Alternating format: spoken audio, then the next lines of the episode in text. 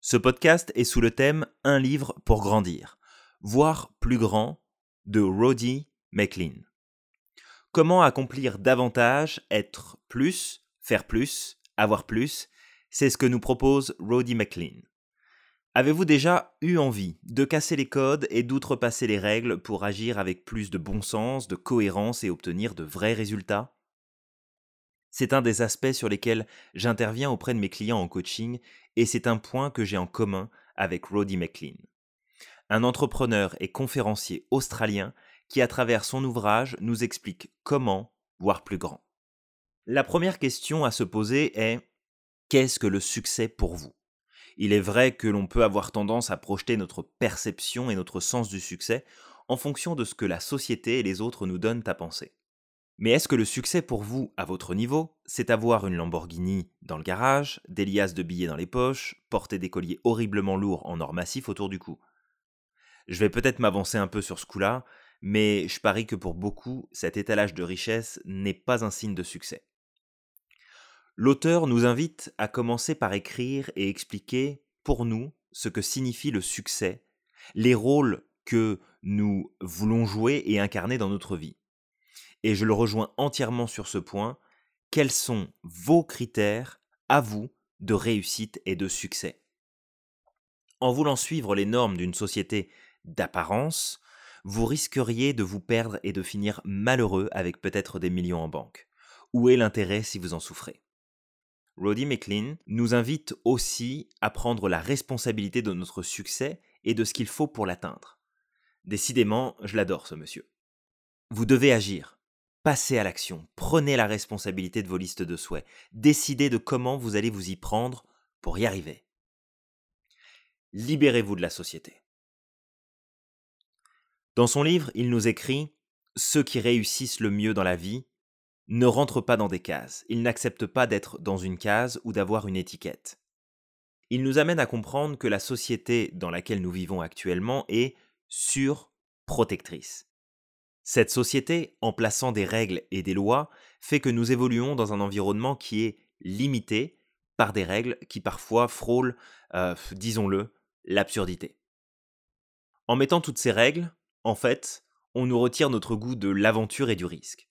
Ce qui avait pour but de protéger est devenu un obstacle, faisant des êtres humains des observateurs et non plus des acteurs. Il amène également l'idée que nous fonctionnons tous avec une ou plusieurs étiquettes. De notre naissance à notre mort, en passant par l'école, la famille, le travail, les loisirs, nous sommes tous catalogués. Mais ça n'est pas vraiment une fatalité. Et sur ce point également, je ne peux pas être plus d'accord avec lui. Il nous écrit ceci. L'investissement le plus important que vous puissiez faire est en vous-même. Ne laissez pas les étiquettes dicter la personne que vous êtes. Devenez celle que vous voulez, vous. C'est un problème d'inertie dont il faut sortir. Vous savez, le monde est peuplé de gens moyens. La moyenne, c'est le point médian. C'est la médiocrité. Une médiocrité qui a un pouvoir d'attraction énorme et qui pousse à l'inertie en permanence. Micklin nous le dit, nous sommes conditionnés à chercher ce refuge où rien ne change, où vous pourrez rester assis, sain et sauf, dans votre petit cocon. L'inertie est une vraie plaie. Soyez épatant. Voilà ce qu'il nous dit. Voilà ce qu'il nous pousse à devenir, être épatant. Et l'extraordinaire qui existe dans le fait de changer de vie, changer d'attitude, changer d'habitude, de vouloir atteindre plus de résultats, de dire stop à ce qui est mauvais pour nous, de décider de se faire remarquer pour obtenir plus, c'est extraordinaire. Ce n'est que sortir de l'ordinaire, s'éloigner de ce point d'inertie, de gravitation, où nous sommes tous ou presque agglutinés et englués, nous croyant en sécurité. Posez sur le papier ce que vous voulez accomplir. Faites-le maintenant car vous ne reviendrez pas plus tard. Vous le savez très bien. Détaillez dès à présent votre plan pour sortir de votre propre médiocrité. Le positif doit toujours être suivi d'une action. Ça, c'est une règle importante et en amenant le sujet de la pensée positive dans son livre, Roddy McLean nous recadre en fait gentiment sur le fait que penser positif ne suffira pas et que penser positif en permanence ne sera pas non plus possible. Il est normal d'être négatif parfois, mais il ne sert à rien de se plaindre de tout. Avoir une attitude positive est bien plus constructif. Du moins, à la condition de passer à l'action. Car, aussi bonne soit-elle, une pensée positive n'aura de véritable impact que si elle est suivie d'un passage à l'action. L'auteur écrit ceci. La société surprotectrice nous freine et nous met dans des cases et nous colle des étiquettes qui nous définissent en fonction de nos actes. Ne tombez pas dans le piège du si seulement. Ne tombez pas dans les excuses habituelles qui vous déresponsabilisent. Oui, il y a beaucoup de règles, de lois, de règlements, de personnes pour nous dire quoi faire.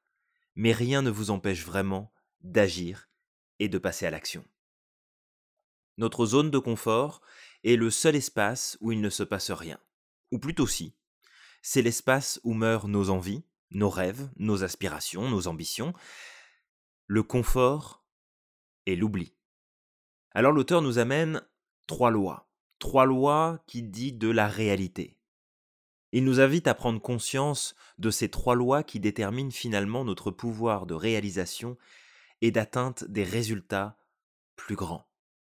Première loi, être réaliste vis-à-vis de la situation actuelle. L'idée, c'est d'évaluer la situation. Deuxième loi, être réaliste sur comment nous voulons que notre vie soit. En fait, c'est quoi votre objectif? Troisième loi, être réaliste sur ce que nous voulons vraiment faire. L'idée, c'est de prévoir quoi faire et de se préparer à le faire. Bien sûr, il y a d'autres critères qui nous limitent. Et parmi ces critères, il nous parle des croyances. Et pour ma part, je suis ravi de pouvoir retrouver cette notion dans cet ouvrage. Parce que l'auteur nous invite à prendre conscience de toutes les croyances insensées que nous traînons depuis des années et qui ne sont plus utiles. Car c'est bien de cela qu'il s'agit. Une croyance s'est installée car elle avait son utilité, ne serait-ce qu'un dixième de seconde pour nous dans notre vie. Le problème, c'est que nous les gardons et que nous les alimentons. Alors pour nous aider à avancer plus loin, Roddy McLean nous invite à suivre le challenge des 90 jours. Pour lui, il écrit ceci. Si nous nous concentrons sur un seul objectif au cours des 90 prochains jours, nous augmentons par 10 nos chances d'atteindre cet objectif. Multiplier ces chances par 10, rien que ça, non mais c'est déjà énorme. Et il nous invite, et je le fais également au passage, de parler de notre engagement, de notre challenge de 90 jours, afin d'être poussé et que d'autres personnes que nous puissent surveiller notre progression.